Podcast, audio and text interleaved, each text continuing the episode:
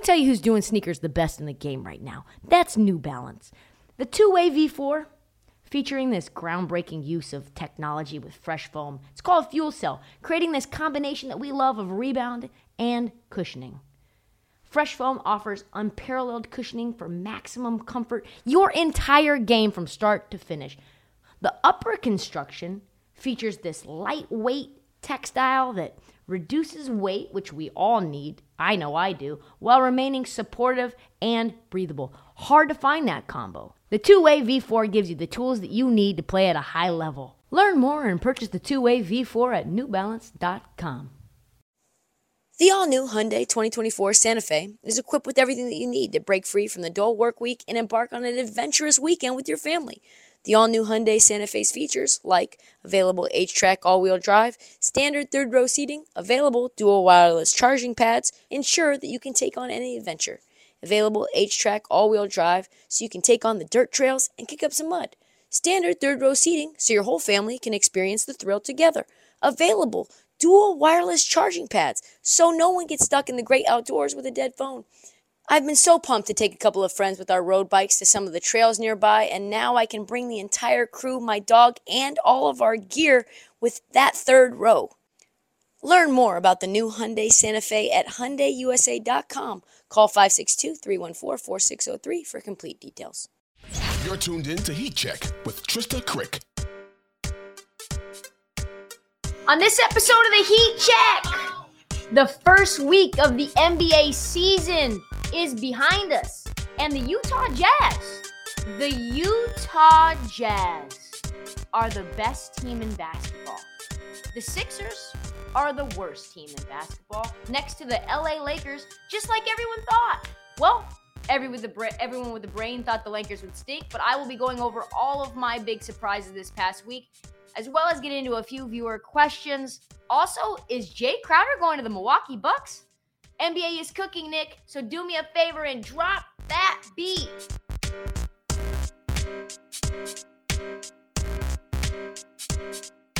This week was wow. This week was something. This is the first week of the NBA season. It's in the books, and I have made a list of some surprises I wanted to share. I wanted to highlight the teams and players who have genuinely given me some sort of shock, both good and bad. And like baseball, the heat check is going to begin in Philadelphia, where the Sixers are off to a hot start, a shockingly really rough start, which means that the Sixers are now 0 3 at a team when the city, I don't know, maybe it's at its at sports peak. You've got the Philadelphia Phillies now going to the World Series. You've got the Eagles, maybe the best team in the NFC. And then you've got the Philadelphia 76ers. A Benless Philly team with the addition of some some pieces like PJ Tucker.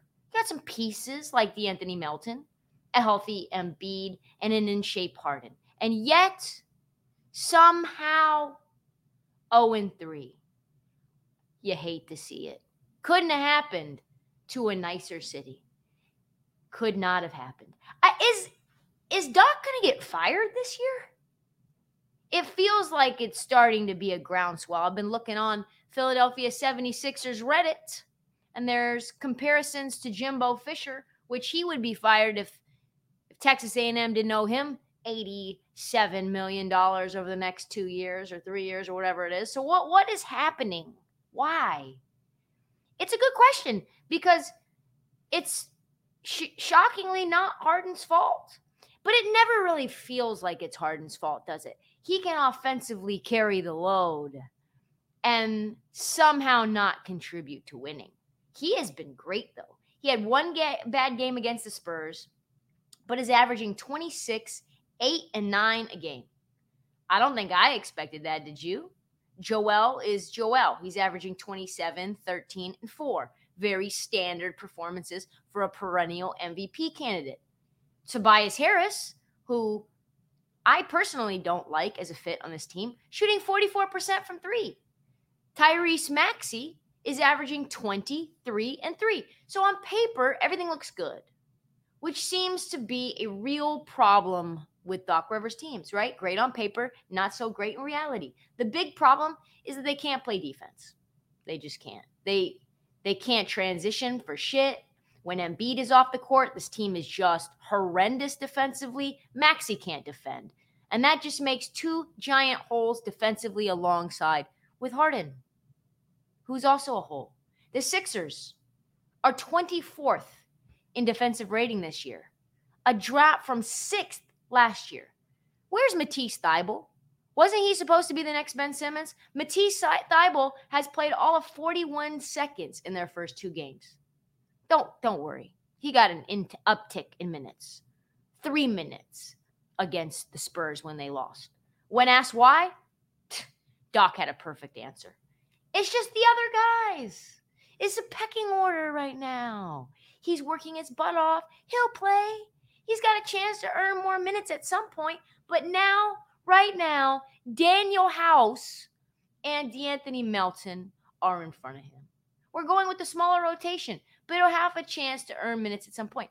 Danuel House, Danuel House could barely get minutes on a Rockets team when they were actively tanking for Jalen Green. From potential first team All NBA defense to a third stringer behind Danuel fucking House? Danuel fucking House was fucking that COVID tester in the bubble. What a rough fall from grace. Boy, oh boy, you got to trade Matisse Thybulle. You got to let him go. There's 10 teams that want someone who can put some good defensive minutes in. Can it be fixed? That is a matter of significant debate at the moment, to be honest. There are really three major problems happening at once. One, there's the Joel Embiid problem. Not that JoJo is playing bad, because he's not, or getting hurt. Well, he might be hurt, but we're not sure. We'll get to that in a minute. This is about the offense. He's having to work so hard on offense that his defense is suffering. And when Joel's defense sags, the entire Sixers defensive scheme falls apart. He's not making easy buckets. He's not getting much in the mid range and struggling to get into the low post where buckets are plentiful and easy for him. It's almost like the offense is being ran poorly. It's almost like the entire philosophy of the offense isn't great. It's almost like Doc Rivers is making it very hard by an old school post centered offense. Second, Harden. Not not not exactly what you think I mean. He's really good offensively. He seems in shape, very motivated, looks good, averaging double digit assists. Yet, the Sixers are 24th in both offensive and defensive efficiency. This is a team problem. It's not just a single issue. Our guy Seth Partnow points out the issue as partly Harden's usage rate, which is so ridiculously high that Maxey's usage rate is down 60% and Harris's rate is down 75% from last year. So they're not getting opportunities either, like last year. And Maxey, for all of his points, I mean, points per game, has looked not the same player that he was before. I think Tyrese Maxey might need to sit his ass on the bench and come off as a six man, but that's another situation. Thirdly, which I intonated and sort of um, foreshadowed just a second ago, there's a coaching problem in Philly. It has now reached critical mass. Is Doc Rivers a bad coach? No. Would another coach be better with this team? Absolutely.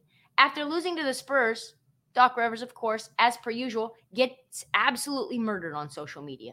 B- blue checks aplenty, like Ben Detrick were calling for his firing after a game one loss to Boston. What do you think would happen when they lost to the Spurs? Get the fuck out of here. His postseason failures are very well documented if this team struggles in the regular season when Doc Rivers went on the record to say that this was the deepest, most complete team that they've put around Joel Embiid, call me overreaction Monday, but I am overreacting and it, the overreaction is not good. So yeah, the problems are there. The writing, as they say, is on the wall. Will they plague Philly all year? I have no idea. I thought the Boston Celtics were a bad team until like January of last year and they went to the finals. So anything is possible with Boston and Milwaukee looking as good as advertised, man, Sixers might be in for a long year. Oh, yeah, about Embiid. There were reports swirling about that he's still dealing with the plantar fasciitis that he suffered over the summer. Didn't even know he had plantar fasciitis. I thought he had an orbital bone fracture and a tear in his thumb. but this is like the amount of injuries racking up on Joel Embiid's body only rivals operation. You know, we move on. Players like Goran Dragic, Jusuf Nurkic have missed significant time with this injury. So for a big man, not great. This is what Embiid said before training camp. It all started when the team was out in LA, out of nowhere. I just thought it was whatever, soreness. Over time, it just kept getting worse and worse and worse. And then it got to the point where I couldn't walk and it was really painful. Oh man, that is rut row Embiid. Rough start for Philly. Might not get any better anytime soon, which I would hate to see personally. This episode is brought to you by Progressive Insurance. Whether you love true crime or comedy, celebrity interviews or news, you call the shots on what's in your podcast queue. And guess what? Now you can call them on your auto insurance too with the Name Your Price tool from Progressive. It works just the way it sounds. You tell Progressive how much you want to pay for car insurance, and they'll show you coverage options that fit your budget. Get your quote today at progressive.com to join the over 28 million drivers who trust Progressive. Progressive Casualty Insurance Company and Affiliates. Price and coverage match limited by state law. So you may look at the Timberwolves right now and be an optimist.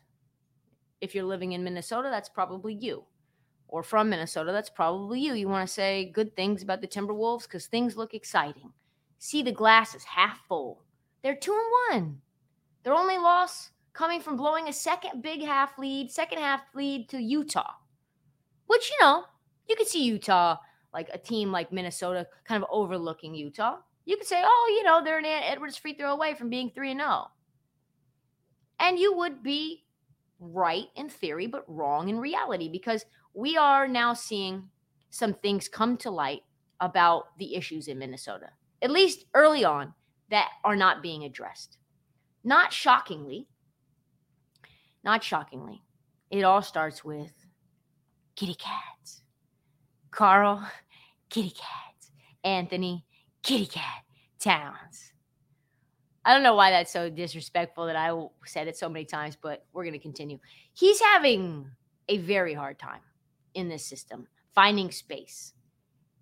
And he's a guy who kind of needs space because the center all of a sudden of the floor is blocked out with a massive red X by the name of Rudy Gobert. And it is becoming apparent that the Rudy Gobert experiment is going to require some patience. It's going to require some mm, tinkering because it's going to be, it feels like, very up and down for the foreseeable future. And the biggest problem, according to a Timberwolves substack, Howls and Growls, which is a very funny name, is getting Ant Edwards. Didn't see that coming. To buy into the pick and roll monster that is Rudy Gobert. It's almost like two guards, two teams in a row, Donovan Mitchell and Ant Edwards, don't particularly love working alongside Rudy Gobert. We'll have to see. But Ant is a supremely talented star, as we know.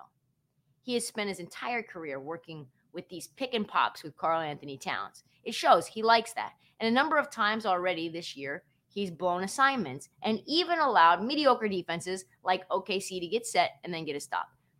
And then that that vaunted, as they say, that high prestige elite defense that Gobert supposedly has.